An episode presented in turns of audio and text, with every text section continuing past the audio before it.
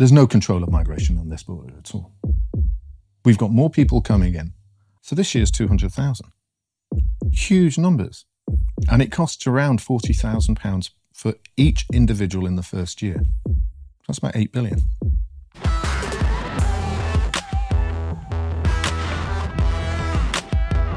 Hello and welcome to Triggernometry. I'm Francis Foster, I'm Konstantin Kisin. and this is a show for you if you want honest conversations with fascinating people. Our brilliant guest today is the founder for the Center for Migration and Economic Prosperity, Steven Woolfe. Welcome to Triggernometry. Well, thank you very much, guys. I really appreciate you bringing me on. Uh, it's really great to have you on the show. Before we get into the conversation, I'll tell everybody a little bit about who are you, how are you where you are, what is the journey that brings you to be sitting here talking to us? Well, I'm a Manx, so from your colleague over here, we've already had the kind of Manchester Liverpool argument. I was Yeah. bo- born in Manchester, um, and I grew up uh, in a couple of council estates. One Moss Side, which most people uh, recognise as being from the riots of the 80s, uh, pretty pretty rough area.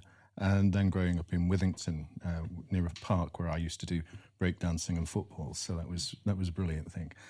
Um, I was lucky enough to have a family, um, an Irish grandmother, English grandfather, uh, black American uh, grandfa- uh, grandfather, and a Jewish grandmother, who um, kind of, even though we lived on a council estate, believed that the way forward to get on was by education and just keep pushing, never allowing people to define you by who you are and just keep climbing that ladder, but being decent along the way, trying not to be nasty to others. It's not always the way that the world works. And so we read a lot, and I won a scholarship to a what was then a grammar school, became a private school, St. Bede's. From there, university, studied law in Aberystwyth, went on, became a barrister, uh, won a number of international awards across the globe for debating, uh, went to the World Championships, uh, you know, got to the quarterfinals where Gove was actually judging. So, you know, met a number of people with those. And that was always a fascinating part. Um, after being a barrister for a number of years, I then moved into the City of London. So, not really very far from here. Worked in Canary Wharf, worked over the city, and I moved into hedge funds, com- regulatory law, became general counsel. So, by the time I decided to move into the heady world of Brexit politics and leaving the European Union and joining uh, UKIP, which for many was a you know, it's a kind of, well, what's this kind of mixed race working class boy joining this racist UKIP party about, as it all was around 2010 ish? Um, it was it was very strange uh, for me to have been working in this environment in the city and doing some really big transactions. I mean, I worked on one of the deals when um, guys had got fined, uh, Barclays Bank had got fined about, I think it was about 500 million by the, the US authorities, and I had to do their global market conduct policy. That was big, big issues, and there through the crash. And then I went into politics, and I campaigned for uh, Brexit and joined UKIP. Obviously, at one stage, looking at the leadership from there, and you know, many people look online and see what, what happened. But we, I left and became independent.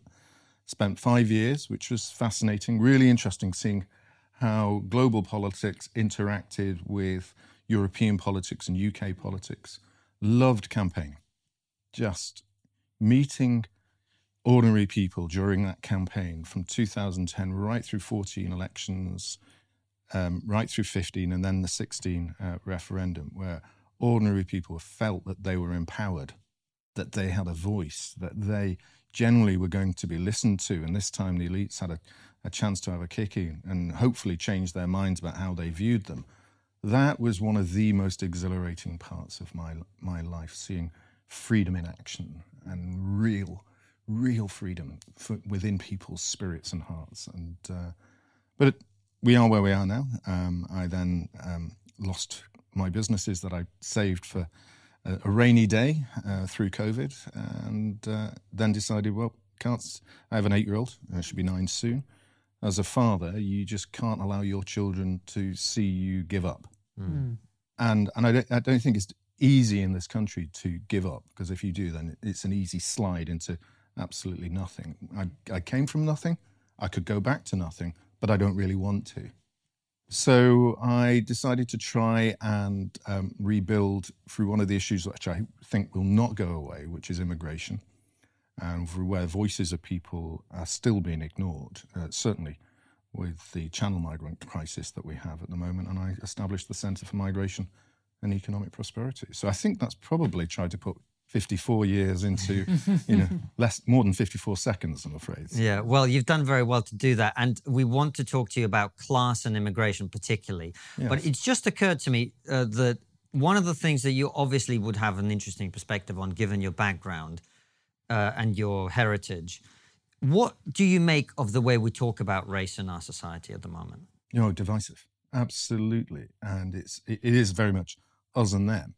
It's either that you are a pro migrationist open door and therefore you're kind and you're warm and you're generous.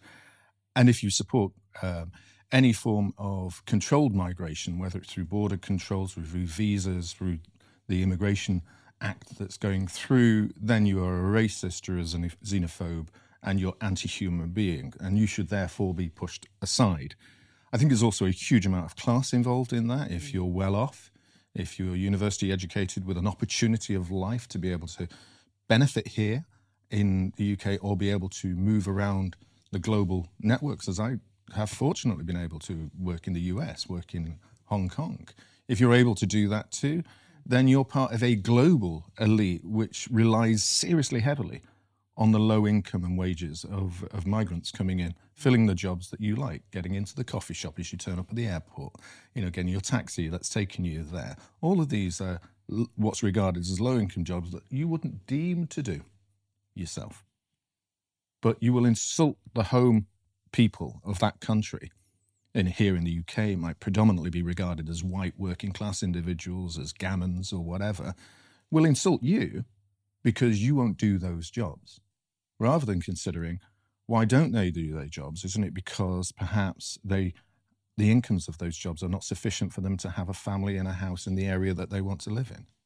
So I think that divisive element that is clearly there as part of uh, an elitist strategy to divide uh, particular p- political parties. Labour does it more. I think the Liberal Democrats and the Greens do it to consolidate their intellectual base as they do so.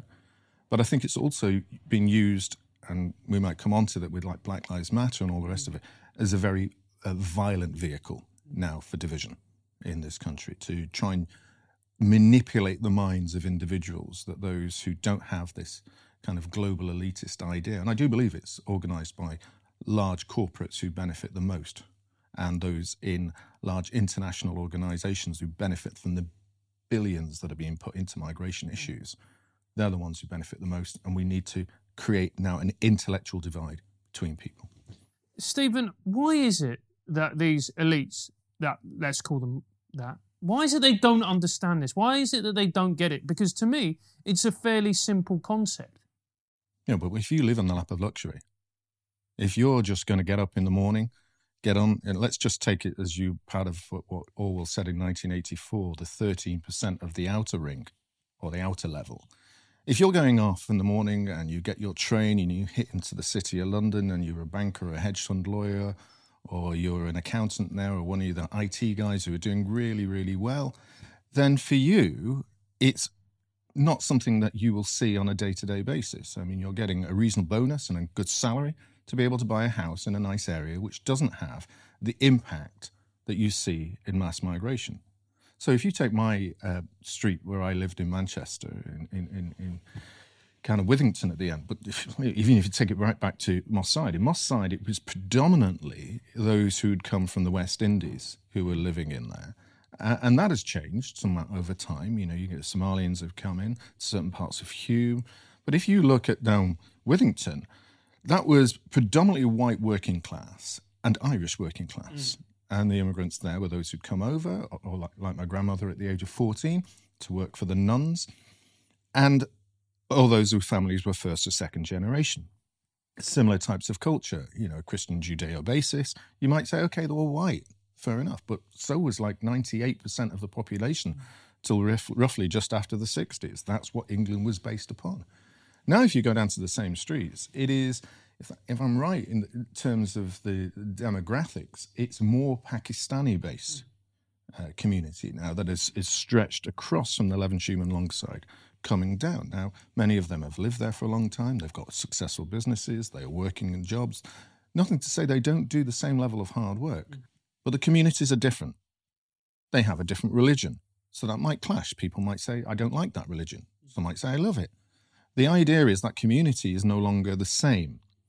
Now, that change there, which impacts the working class and even the lower middle class more than the upper, upper classes, is that when I leave university, I might have had a boyfriend or a girlfriend who is from Bangladesh or from Abu Dhabi or from China, and they're going off to be a banker in New York.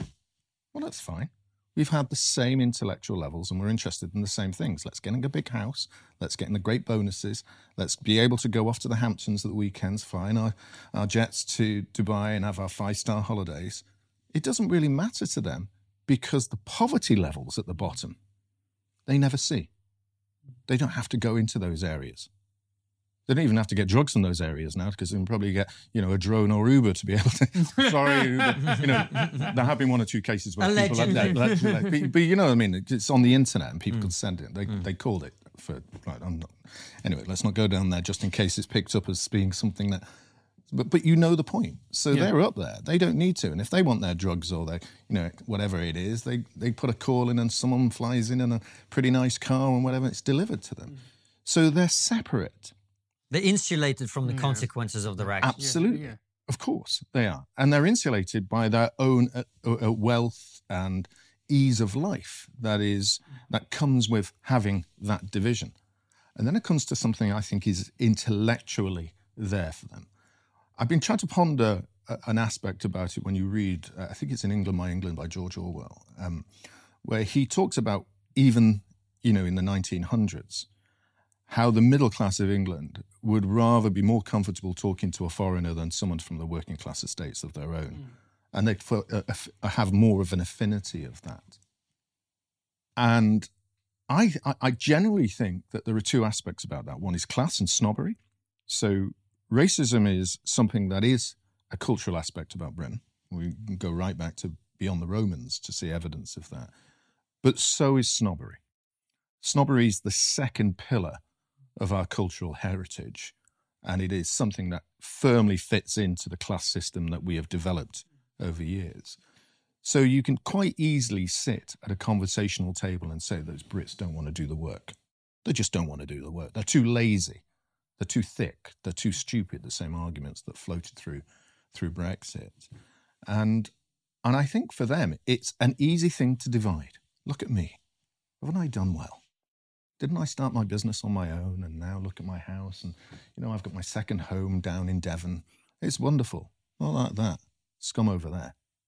You know, won't get up off in the morning and do a job. So it's that snobbery element to def- protect themselves, insulate themselves, and therefore that permeates downwards from the very elites who have real wealth, where they really benefit from mass migration, to those in the, the next tier down who think, well, we need to follow along those lines but it's always because they are, as you say, hidden from the consequences at the bottom level of housing, hospitals, schools, wages. All of those are impacted at the lower levels, never at the top. Hey Francis, have you decided what to get your dad for Father's Day? Same thing as always. A couple of pints down the dog and duck, plus a new Brexit means Brexit car sticker to replace the one I got him last year. Mate, Brexit was in 2016. Do you not think he might want something a bit more up to date, like a new Ridge wallet? This is mine. It's smooth, sleek, stylish, and it can hold 12 cards, and there's also a clip on the back for cash as well. It's not going to create a bulge in your trousers like those bulky old wallets. It'll make your dad look like a top level player. Great idea. He can also put his Brexit sticker on it, which means the problematic older ladies are gonna love him. Yeah, okay. The great thing about Ridge is that they give you a lifetime guarantee, which means if you want, you can have just one wallet for the rest of your life. Ridge is so confident in their product, they'll give you 45 days to test drive their wallet. That means you can get the wallet, use it, and if you don't like it, you can return it in 45 days. Unlike Brexit. Mm. Because Ridge are such great guys, they're going to give you 15% off and free worldwide shipping and returns. That's 15% off and free worldwide shipping and returns. To take advantage of this incredible offer, go to ridge.com forward slash trigger. That's ridge.com forward slash trigger and use our special promo code, which is, of course, trigger. And the problem is because they're impacted, what happens is it, it just seems to be this chasm that means that they just can't empathize. And we saw it with COVID. I remember talking to a friend of mine who, you know, works at a very, very well-to-do public school, you know, very in favor of lockdowns, very in favor that, you know, this was a good thing and a positive thing. He just couldn't get his head around the fact that this was crippling ordinary people and ordinary people's businesses. Just couldn't get his head around it. Yeah, and and and they just don't seem to understand now because the divisive element in our society, even look at the economics of it. I, I think I look at how fortunate I I am, uh, in the sense that born in 1967, we still had a grammar school system that enabled large numbers of working class uh, men, predominantly men, I say at the time, but certainly women were coming through at those stages through the 60s and 70s to start getting into the educational levels. Now, I went through law, but you'll see that there's some great actors that followed similar routes to be able to do that. You saw them coming into the civil service. You also have the second element that was the what I regard the the the, the transitory unification of Britain that was caused by the First and Second World War, where if everybody looks at duty of the Queen, there were huge numbers of people who had duty of the crown and the country at their heart because they'd risked their lives for it in the Second World War. They'd literally watched people die next to them.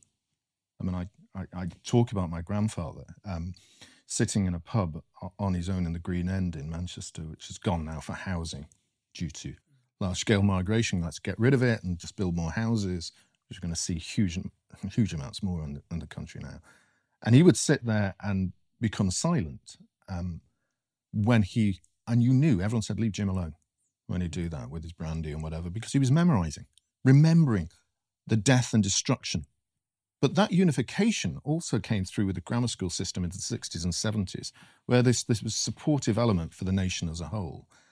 And more and more people like myself got through.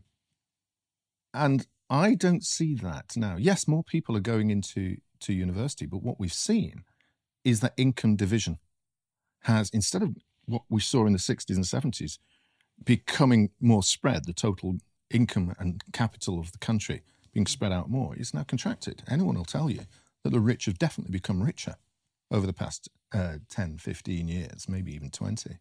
And certainly the middle classes have become squeezed, not just here, but in the United States, more visibly perhaps in Australia. But it's happening all across the Commonwealth in those countries. And, and why is that happening? And it's happening predominantly because we've got large scale mass migration, which is increasing the numbers of lower income individuals. And we've had the use of stock markets and uh, capital growth in housing that is protecting those who already have those assets. Mm. So they don't need to see us. They're quite happy to be separated from us. And I'm, I'm trying to, I mean, your audience will pick up on, on, on a movie. There was a movie where literally um, the wealthy lived in space and they just took the assets from those down on, on Earth. And the, the chasm there was, was actually space.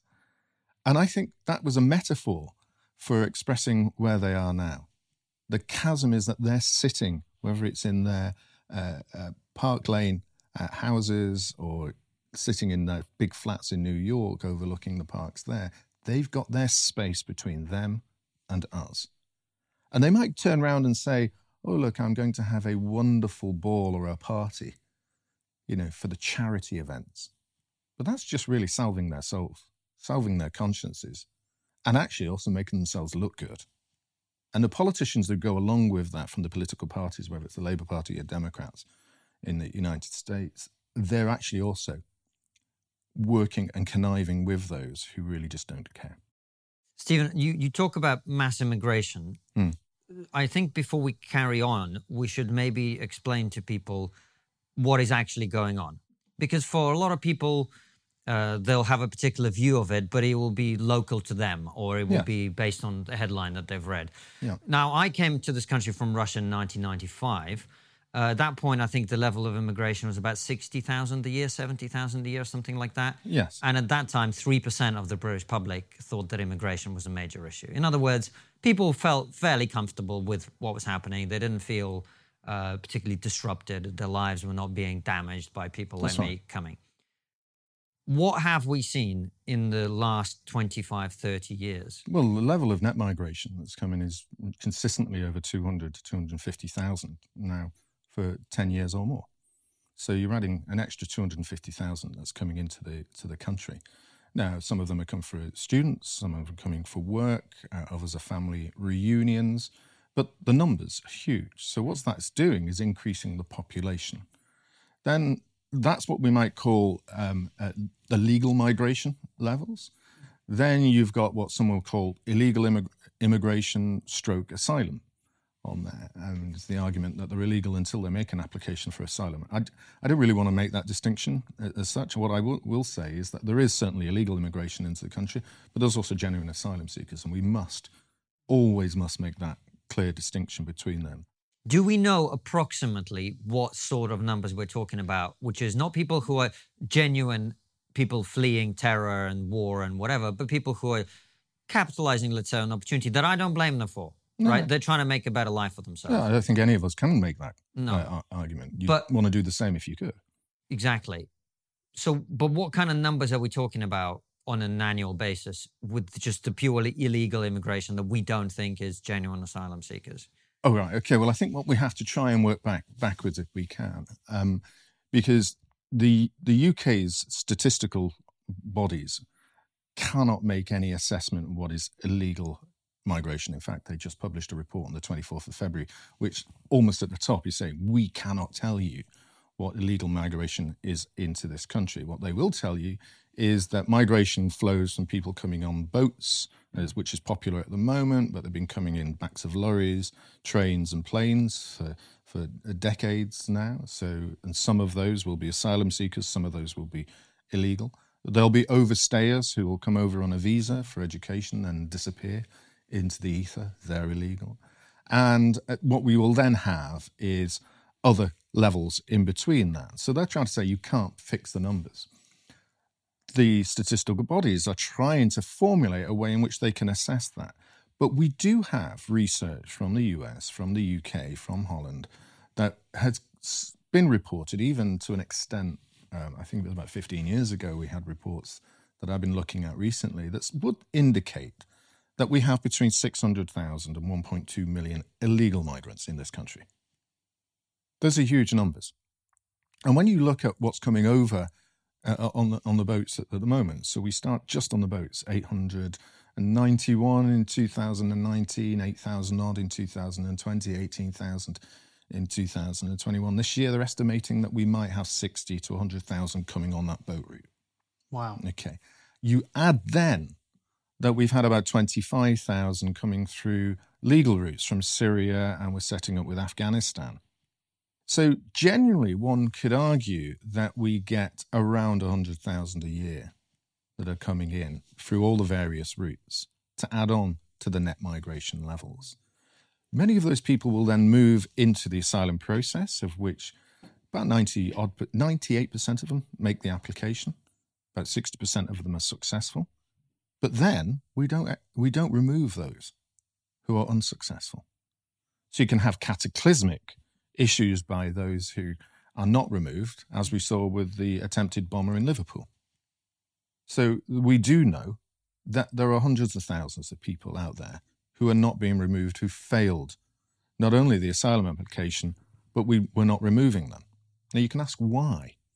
People will argue that look, actually, we've only got really on average around 35 to 40,000 a year in terms of asylum applications. That's the same as came over through the boats, uh, in, sorry, in the lorries and the vans over the past uh, decades or so. To an extent, that is true, but that hides the overall picture of those who get here, overstay, and hide, etc. And I think what we're going to see now is bigger numbers. So if we take Afghanistan, for example, Afghanistan is wholly different to, to Syria. Population is, is twice as much. In Afghanistan, we'd spent trillions each year building up a middle class or a class that we thought we could work with. So these people have gone from the time of when the Taliban were in charge of 98% poverty level with just that 2%. We've actually added an extra 10 to half a million people there who have now got used to having televisions, going to the malls, having restaurants, all funded from our taxpayers' money, effectively, because their economy doesn't create enough to feed them and create that lifestyle for them. They'll want to leave now. The Taliban are making it clear that they can leave. In Syria, there is border controls. In, in, in Afghanistan, there's not. We have drone footage that shows 1,500 vehicles leaving in a day with 10, 20 people on the backs of lorries, paying $10 to the Taliban border guards to get out, then paying 1,500, uh, sorry, 5,000 US dollars to get them over into Turkey, 5,000 uh, dollars again to get them over, uh, sorry, 1,500, 5,000 to get them over to Calais, and then 5,000 euros to get them into the UK, about average 12,000 pounds. Some of them can pay for that because they've had savings or they sell their watches or jewellery. Others can't. But the why we're expecting large numbers to flow is because they're all still the same numbers coming from Iran and, Iraq, uh, and Iraq. About 84% of everybody that comes over on the boats are from those two countries. And those routes are now well trodden. The people traffickers who are a separate body mainly to the drug traffickers, are interlinked at certain stages for protection elements where they pay a tithe to do so, they can now allow those numbers to come through. So if you expect this year the conservative estimates are 60,000, the median estimates to 100,000, I don't think that's unsubstantiated. Plus, we're going to have to take large numbers of Ukrainians in as well. And the numbers there are estimated between, you know, 50 to 100,000. So this year's 200,000. Huge numbers. And it costs around £40,000 for each individual in the first year. That's about 8 billion if we take all those numbers in one year. So there's costs, there's housing. Where are we going to look after them? Where are we going to feed them? So it is really significant things that government has to have policies for. Steven, I think one of the things that a lot of people watching and listening to this will struggle to reconcile is I think I think most of us do, and I certainly do, is on the one hand, everyone in this room is a descendant of immigrants. Mm-hmm. I am a first generation immigrant. Francis, mum's an immigrant. You, yep. you talked about your background, our staff, the same. How do we reconcile the desire to protect people who are fleeing difficult situations, war, conflict, murder, torture, all of that horrible stuff that happens elsewhere mm-hmm. in the mm-hmm. world? and I desire to be compassionate because we are inc- incredibly privileged and yes, extraordinarily fortunate to be living in the UK, in the West more broadly. Yeah. We're rich, we're safe, our countries are stable, they're, you know, mm, democratic, you might argue, right?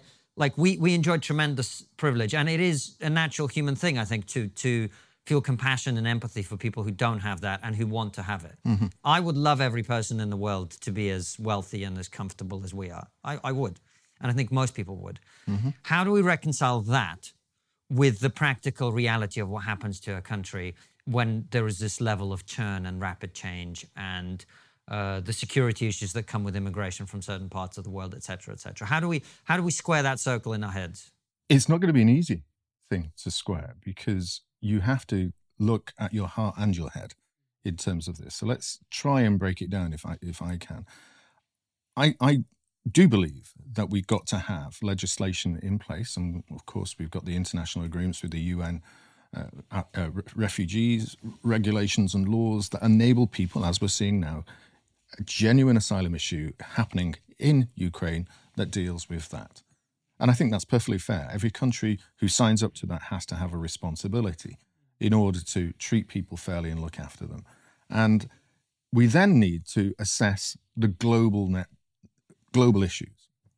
So the UN are estimating we've got something around 66 million people moving around in terms of this uh, uh, migrant flow, illegal or asylum, but generally moving to get out of their homes. The issues that we have to face is a recognition of modernity of our life and the ease of travel and technology. Technology has been sending messages to people in small parts of Africa that never had televisions to say, look at London, the streets are paved of gold.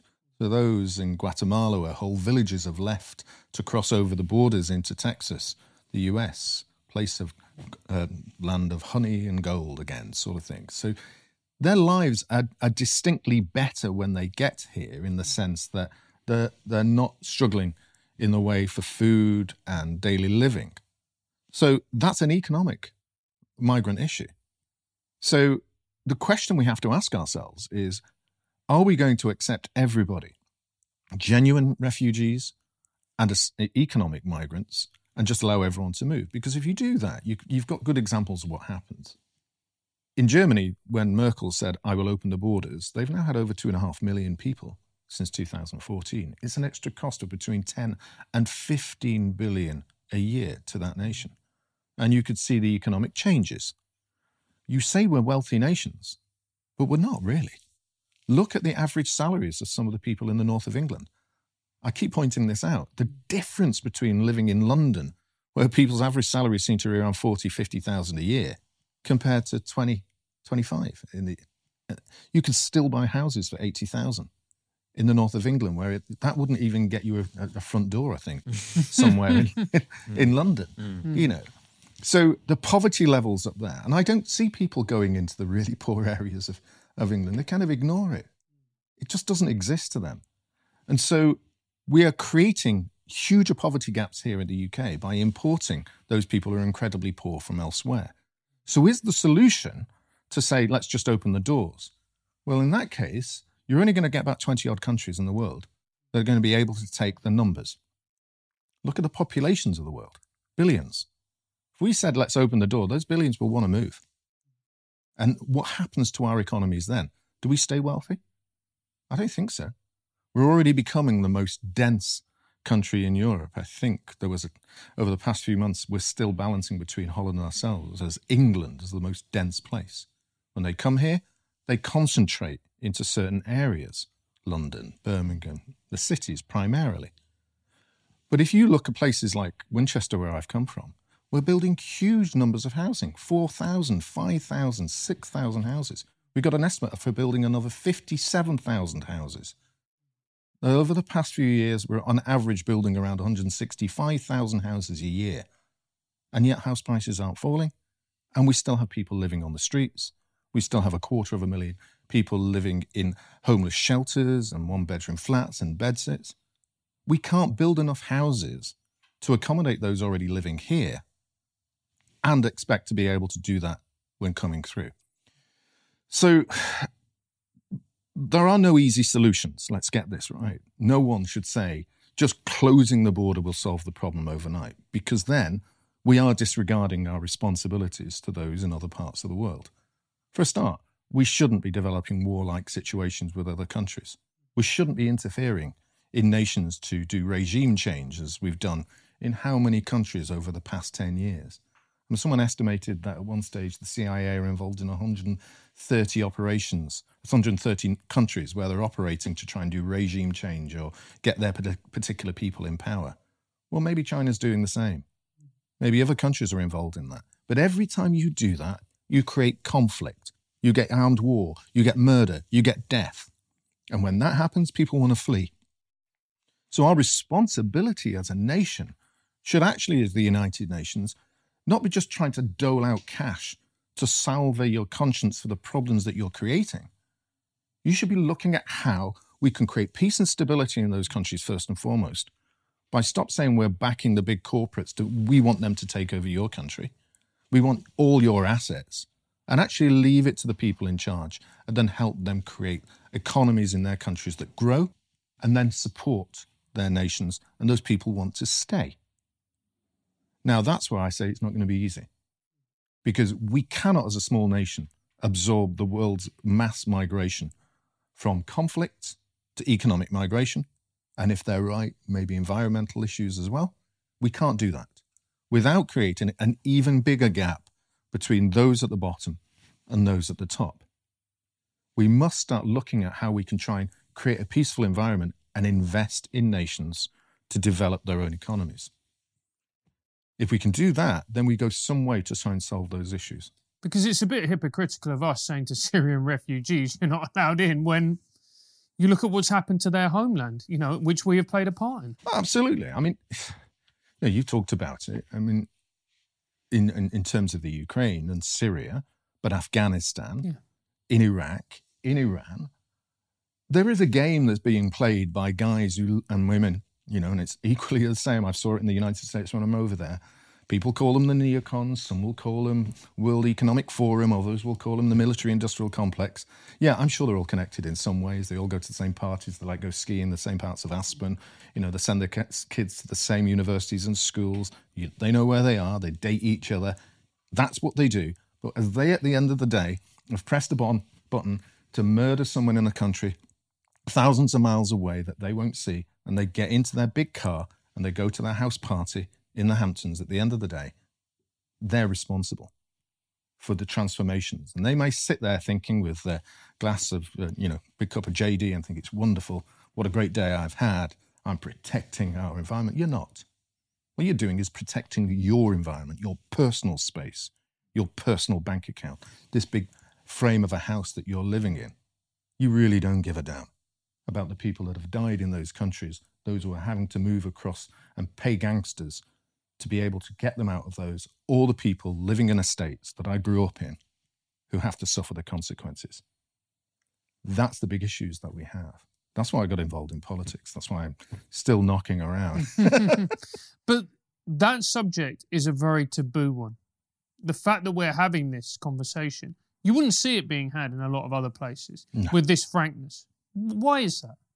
because they ha- they someone's just opened my eyes to something called the Overton window. I, I mean, I've, I've, I've got to study it a little bit more to try and get a full grip about it because I don't like to just take a theory without trying to understand the full background about it. But what to an extent that I get from that is that it's okay for us to have a little bit of discontent with the elites. They'll allow us a little bit of freedom and movement to do so. And if you move up the ladder too much, then they'll cut you off at the knees. Um, you know, one can argue that you saw that with the rapprochement between um, Martin Luther King and Malcolm X during the, the during the 60s, representing two wings of the Black Freedom movement. One which was the middle class, and one was very much a working class environment. And and when both of them started to come together, it is argued that they moved on from saying it's just white versus black, which fitted into a really nice scenario for the FBI and the elites to to di- dissect them and diversify them. But when they started talking about the economics of what the people lived in and how we should be changing the economics of the United States, hmm. soon after they were killed. Now, one could argue that was coincidence. One could argue that was planned. But what we get to a scenario in our country is that whether you've got those threats at the top, when people start talking about the economics and combining all this together, the window of opportunity to express it in our modern window, whether this is the Overton window or not, is reduced. So when I would go onto TV on the BBC, it'd often be like three people pro mass migration and calling me a racist, xenophobe, and not caring against myself. now I could handle it. I mean, I, I don't mind. I've got you know kind of broad shoulders. I mean, when you come off the estate, you know you've had a lot worse coming at you than someone who's been educated at you know Ox, Oxbridge and shouting a few nasty words. Sticks and stones can break my bones. Not a word that comes from someone from St Hilda's, you know. And so that is the that is why they don't like the frankness. They don't like the frankness because it challenges them to try and move out of their comfortable environments. The task for most of us, whether it's in politics who talk about this, is to try and bring out the reality of, of, of the overall impacts to the communities in the home state and then separate it from those who are benefiting from this. Uh, and, and I'm now starting uh, to get a bit of funding from people to start do the research on what I call the immigration industry. There's a huge number of people benefit from this.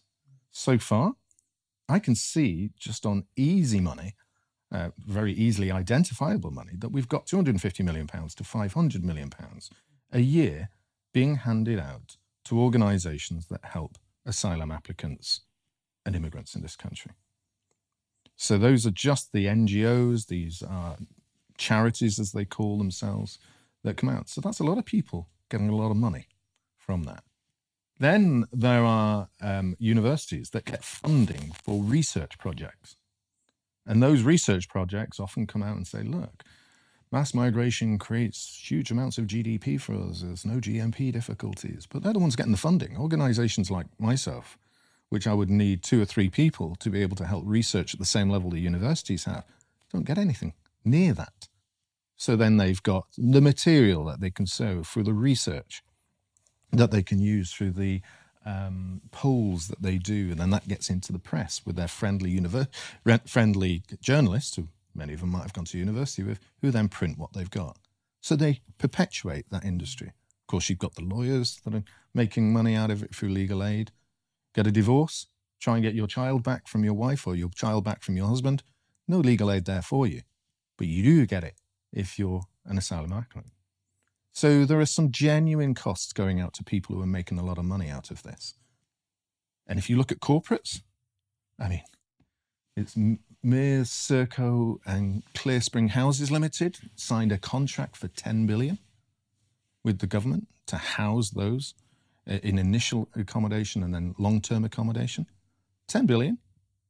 But that was before we've had the latest mass influx. And now we're spending 4.7 million pounds a day housing in hotels and bedsits. And I'll give you an example of someone who pointed out to me, said, Look, I'm in a poor area of the north. A guy came up and bought three houses, which might only be like two or three bedroom houses, and they've just housed them with those people coming from asylum app- applicants, and they're getting double or triple for that house than they would do from someone paying on the local estate. Hey Konstantin, do you love Triggernometry? Of course, incredible interviews, hilarious live streams, hard hitting satire, plus my handsome jawline. Whatever takes away from your hairline. But if you do love Triggernometry and you want to support us, there's only one place to do that and that's on Locals. Yes, Locals is a brilliant platform that has been incredibly supportive to our show and other problematic creators. The great thing about Locals is that it's a community for people who love Triggernometry. That's right, it's a place for you to hang out with like minded people, share thoughts, memes, and discuss the show. You can enjoy it for free but it also gives you the option of supporting us for as little as $7 a month. And if you want to give more, you can. We have incredible rewards for our higher tier supporters as well. We've got everything from mugs, monthly group calls, and one on two chats with me and KK. Get in. Join our community by hitting the link in the description and the pinned comment below. See you there, guys. Steven, the, the running theme through what you're talking about is is the an elite that is uninterested uh, or perhaps even actively disinterested in the needs and views of the rest of society. Yes. And I suppose uh, I would argue that a certain stratification of society is always going to be the case, mm. and it's inevitable. It's human nature, hierarchy, yeah. etc. But it seems to me that we have come to a point where even a colossal shock like Brexit, Francis and I both voted Remain in that referendum. Yeah. We yeah. weren't politically particularly switched on at that point. I would say. But that could have been a wake up call mm. to the elites on this issue. I'm not sure how much. I mean, it might have been a wake up call, but we've very quickly moved on to other things, and we've just channeled those same bitterness and division and everything into COVID and now Ukraine, and, and yes. there'll be next things to come. But fundamentally, I see it all the time. I remember talking to to a friend of mine who I knew through my previous work. It was, I think she was French, and we were talking about Brexit, and she was saying, "Well, I don't know, I don't know why, why can't like in France, we just, we, you know, the people voted, and we went, no, we don't want this, so we just cancelled it, and why can't they do that here?" and the, you know. And she's not a bad person. She's no. she's a, she's a good girl. You know, there's nothing wrong no. with her. But no. I just it make I I, fi- I find it difficult to understand how people can be so self obsessed and so ignorant to the because you can be self obsessed in the short term, but in the long term, if you keep alienating your own voters and the people who actually run the country by working and you know doing everything that's not a recipe for a good society down the line. And that's why you have to have gated communities because you're terrified of the poor people that live around you Yes, and of course, what happens now, and you'll you'll see that whether it's gated communities, whether it's the fact that on the streets of uh, almost everywhere, in the UK now, you're seeing video cameras and technology being used to identify who we are. You know, you're following us on our phones. We're using big high tech companies to put it into our phones and our laptops. We're seeing social media as a way of actually knowing what we do and what we say. Monitoring is a really important part. of keeping control when you've got bigger, bigger po- populations. It's not that we haven't had this similar, uh, sorry, uh, the kind of differences between the poor and the rich create huge issues in this country or any other country in, in the in the past. One could argue, when you look at the French Revolution, that was a classic example of where the elites had just really gone too far. One could even step back into the ways of the end of the Roman era, where you're looking in Nero and others were just expanded their empire too much, but just were enjoying the spoils of their empires in Rome by having a ball all the time. You know, we know what was going on in their their kind of hedonistic end days. Great parties, mate. Yeah. I'm not sure I'd want to get involved in some of them when the, when the animals were involved. You know, that, that, that keep me. I might be a wolf, but keep me well out of that. to be honest. Uh, but even here in, in in in Britain as a whole, we've we've gone through our riots. Whether it's the simple thing as saying the gin riots, uh, because we've now decided that we don't want everyone getting drunk on homemade gin and we're losing revenue. So we created pub laws and licensing laws to bring it back into pubs. You know, that was a, a small element. But we've had challenges in this country. The Corn Laws created riots. We've had, you know, from the, the levelers and the diggers, the Pentridge martyrs, to uh, when we go down to Merthyr Tydfil, we had people killed in Merthyr Tydfil simply for fighting for the right to vote. You know, We've had people challenging up in Peterloo, my, my hometown, simply for asking for the vote. We lost the lives of women, you know, in, in times of the, the, you know, putting themselves under the horse. One of them put threw themselves in front of a horse simply for the right for vote for women. So we've had riots in this country. And even if you look at when in the 1980s, when we had the Moss Side riots, the St. Paul's riots, the riots coming down in Brixton, all going up at the same time, with Heseltine coming up into Liverpool. I understand hmm. the people, I really do. Yeah, you certainly do when you put your contracts into arms companies and helicopter companies, didn't you? That went off and killed and burned people in the same time. They are, we had riots between those who said we've had enough. Now, I don't think we're going to get that many riots anymore. Because if you've seen the way that our police are now virtually paramilitary dressed, as though they're out of some stormtrooper movie with an Arnold Schwarzenegger, you know, or Star Wars. And you can see the way that the army in France just recently, for, for COVID um, demonstrations, put 55 armed tanks. And there were, I mean, people were seeing that 55 armed tanks on the streets of Paris, not a city of love, but a city of war. We know what they've got behind us and the training that they do to be able to disarm us when we've got this is if we complain about it. It's not going to be like the poll tax riots with a few horses running over us. This is literally a militarized force now that will be used against the people. And they've practiced about it. They have training sessions about it. They're quite happy to use guns on us if they want to. So I don't think we're going to have riots.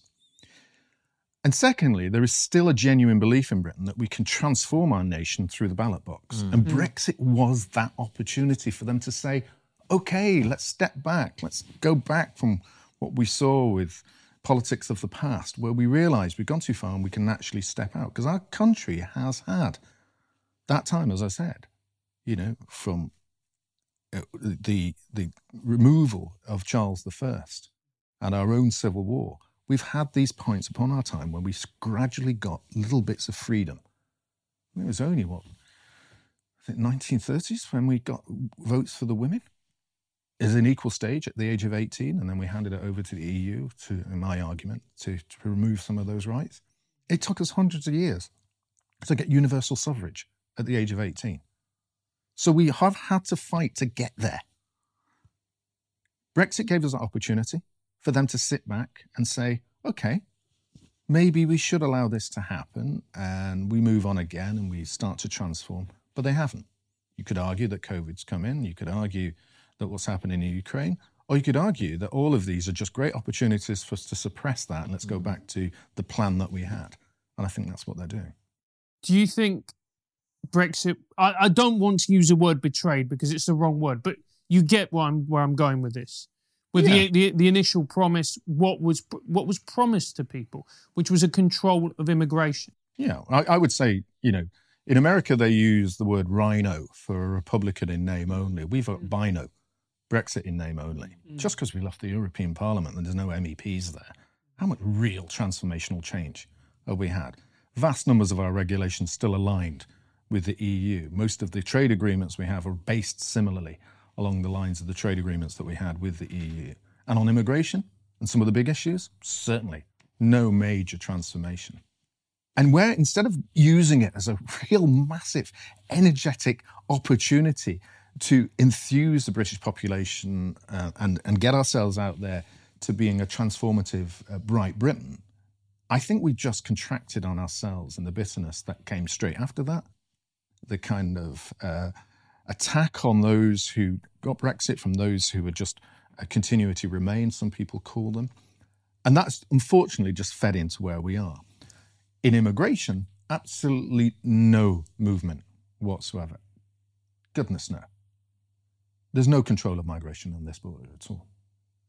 We've got more people coming in, and all we did was say that European Union citizens have a slight restriction in being able to get here. Those who are already here, we ended up finding out that we had more European Union citizens actually registered in the UK who've been given permanent rights to remain. So it's not like we've removed them and, and tossed them over the border as was concerned about. And yes, we're going to kick them all out. If you remember some of the arguments through that, we were never going to do that. And it wasn't sensible to do that either. That's not the sort of nation that we are. It's about moving together, working together, and recognizing where we are in the difficulties that we had, and then saying, okay, time to sit back. Let's assess where we are. We've got housing needs, we've got hospital needs, we've got transport needs, we've got to feed the population. Now we know where we are. Let's try and manage the migration levels. Let's work out how we can create an economy that can be vibrant enough. Let's see if we can utilize those people who are already here, who are first and second and third generation Indians, to help us with the trade deals and trade with India. Let's look at those like yourself, you know, to be able to do trade deals with Russia and open up cross businesses. Trust me, I would not be very good on that. I'm not that popular no, there, but you, I see what you're saying. The point is, we have an indigenous community here yeah. of people that it, embedded in here, we should have been giving them the tools and the opportunities through government to go out and do that. Steven, how much of this is about guilt? Because there is a narrative in Britain that's, I don't know if it's always been the case. It wasn't, so, so wasn't noticeable to me when I first came here as a kid which which is that Britain is bad. It's a bad country. It it colonized, it invaded, it enslaved, it profited from the misery. It went all around the world and oppressed people. It brought them over here in, in terrible conditions, and they were treated very badly when people came. Mm-hmm. You know, no blacks, no Irish, no dogs, whatever the slogans were. Yep. All of that. We are guilty. We've done wrong, and now the most important thing is that we atone for our sins. And frankly, if we can self flagellate and punish ourselves, even better, even better. Well, yes, absolutely. And I think uh, there is uh, guilt in terms of our historical context of Britain, in terms of the way that we went out and struck an empire. But name me many Western countries that didn't do the same. Look at Belgium, the way that they absolutely massacred people in the Congo. You know, you have Italy who've done the same. Portugal and Spain in South America.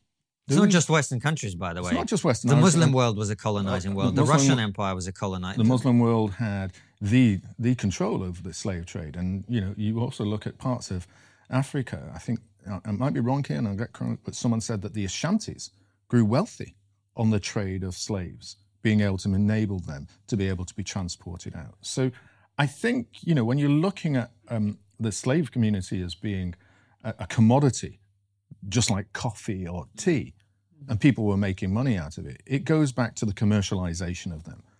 But should I then go to my house and then get a whip and whip myself at the back for something that someone did hundreds of years ago. Depends if you're Catholic or not.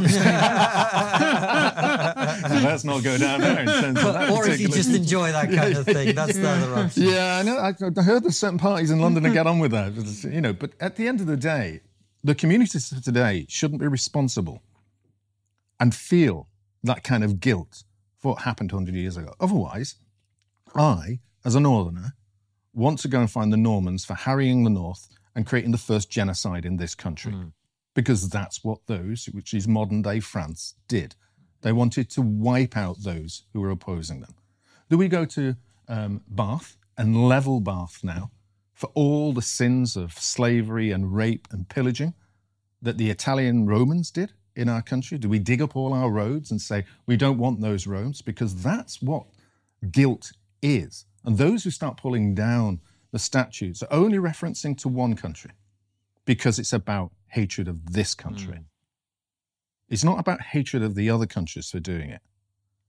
And so I, I think guilt is very, very bad.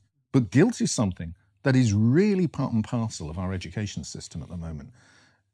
I think clearly there are those who feel guilty in the academic circles and they're educated to do that. And when they come out, it's all now filtering through. I mean, I certainly had uh, my own daughter talking about the Vikings and the Normans, and she's starting to talk about that now at the age of eight and nine, and I can see through it. So, what I do is I have other books that I start reading to her about the history of England that I've collected, and, and she sees a different angle, not from those that are in the academic tombs mm. that are being pushed upon our people of today. We should not forget, and that's we shouldn't forget what happened, because we forget what's happened, we can't use it today to look forward about how we improve our world. Um, I'm trying to think of the uh, Labour leader who, in the 80s who was pilloried for his bad dress and style. Kinnock? Uh, no, oh, before before before before Kinnock, and he used to say, "If you don't know about history, you don't know about our future." And I think we have to look at that and analyze it and say, yes, what we did was bad. But it doesn't mean we start dipping our hands into our pockets now and taking out the billions that should be helping our own country in compensation to those other countries because it won't benefit them.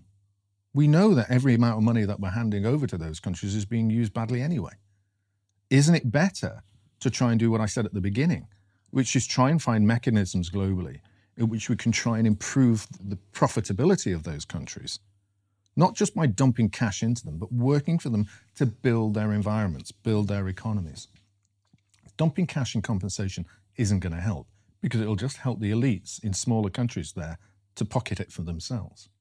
Steven, I'm listening to a lot of your arguments, and they strike me as quite classically old school left wing arguments. but a lot of them, I, yes. I, can imagine, you know, you know, Barbara Castle, you know, Tony Benn, even dare I say it, Jeremy Corbyn, um, apart from the mass immigration thing, talking about the very same things that you're talking about, and yet you were this evil man who wanted to be leader of UKIP. Yeah. What what what's gone wrong with, with the left and politics in general? Well, I think in terms of the left, uh, driven by this desire under um, Blair Mandelson uh, that they wanted to, they recognized that they were beginning to lose the vote of the working class male in particular and the families of the North. Why? Because there were no longer any coal pits and we were killing the steel industry and the fishing industry was dying. So they had to make a political decision of where they're going to get the votes for in the future. So the votes they felt was easy pickings was by manipulating university students into voting for them. The young people are always more aggressively pro progressive like the rest of us. They want to just help the world, which we, we do, but they don't they think more with their heart and they never think with their heads. That was their analogies. And then mass migration was another way we're going to rub the right's face in this was one of the comments that's often used, and we saw mass migration because statistically here in the UK and in the US and in Canada is that mig- migrants who come here first tend to vote Labour or tend to vote the left organisations. So for them, that was a political turning point away from those of my estates who would say that some of the issues that we've talked about, the economic issues that impact those on the lowest incomes and the middle classes and the ability to move up the ladder, were no longer as important anymore. The way that we'll salve that is just give them benefits. Keep them away. Push them away with benefits, the lazy way out of doing it. We won't deal with the proper issues, just throw them cash and then we can look good again. That was Labour and that's modern Labour today. Tony Benn's Arguments of Socialism was the first political book that I ever had, mm. uh, and I still have it. You know, it's a bit worn, torn, and all the rest of it. And if you looked at that, the Labour of then were a Labour of looking after people globally internationally. One could argue that I don't want wars, and I, I see the global elites. I might be a John Pilger type style uh, uh, viewpoints on some of that. Yes, where is this weird lefty coming into me? But on some issues, social contract issues, the family, the faith, the flag that I saw from my grandfather and my grandmother come here, the integration into our country, those are parts that have been pilloried by the left. They hate us for that. They genuinely hate us and despise us. We talk about the, uh, a, a Catholic or a Christian religion in the UK, if they talk about flag waving, I mean, what's it in the uh, Rochester by election? There's an England flag. Look at that. How disgusting is that? You know, they really don't like it because for them, the, the socialist internationalism is not about anything that could be positive patriotism at all. And positive patriotism can be a really beneficial thing if you're looking at how to improve our nation. The way that we put our hands in our pockets for charities, the way that Red Nose Day, we come together, all of those are part of the historical aspects of who we are as Brits. But for the Labour Party and the left, yes, I have that social contract. Maybe that's what was slightly dangerous to some of those people who didn't want me in charge of the political party at the time. But there was also an element that has been captured by the right, and I think that's the zeitgeist that was there in the middle. And that's what we've seen in the kind of separation between modern left, modern democracy, democratic parties, sorry, and those in Europe, where we now, their main supporters, uh, immigrants, first generation and second generation, university, and the intellectual elite, what I call Fabian socialists. And the traditional trade union socialists are not there. There are still some who might believe in it, but I think some of the traditional trade unionists have been bought off by the way that they can get huge amounts of money and have a reasonable lifestyle as well. Or just forced out, like Paul Embery, who we've had yes, on the show absolutely. many times. You know, absolutely. Steven, it's been a great conversation. Uh, before we ask you uh, questions from our supporters, uh, first of all, tell everybody where they can follow your latest work, Yes. Yeah. uh, and uh, we'll, we'll, we'll ask you our final question as well. Yeah, so if you go to the Centre for Migration and Economics Prosperity website, which is www.cmep.co.uk, that's where most of the work will start to come. And from there, you'll feed off into the other works that I do around that as well. Fantastic. So we've got one more question for you, as always. Yeah. Which is what's the one thing we're not talking about, but we really should be. Well, I, I think it's the way that we're manipulating our young people mm. out of the concept of freedom. That we are watching our young people becoming more and more intolerant and accepting of that intolerance.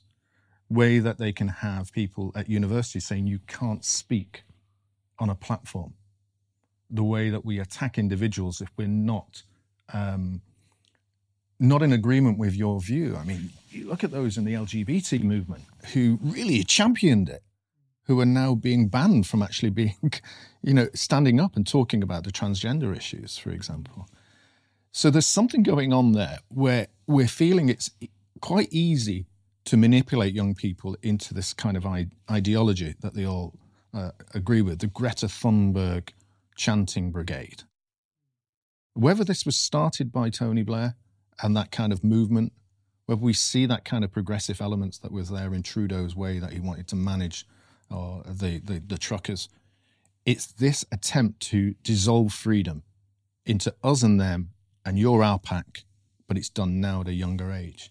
And what we're seeing is a way that we put masks on children, weaponizing children, weaponizing our young people over the arguments of transgenderism.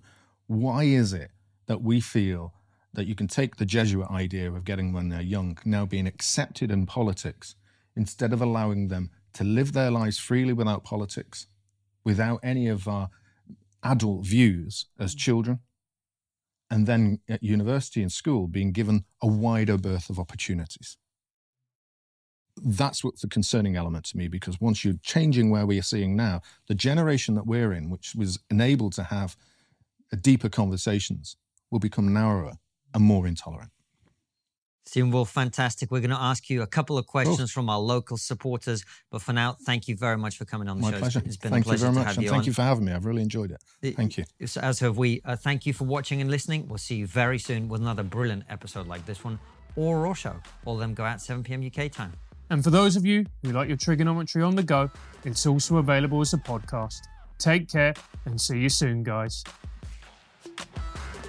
In your opinion, do you ultimately believe that you dodged a bullet by not becoming leader of UKIP?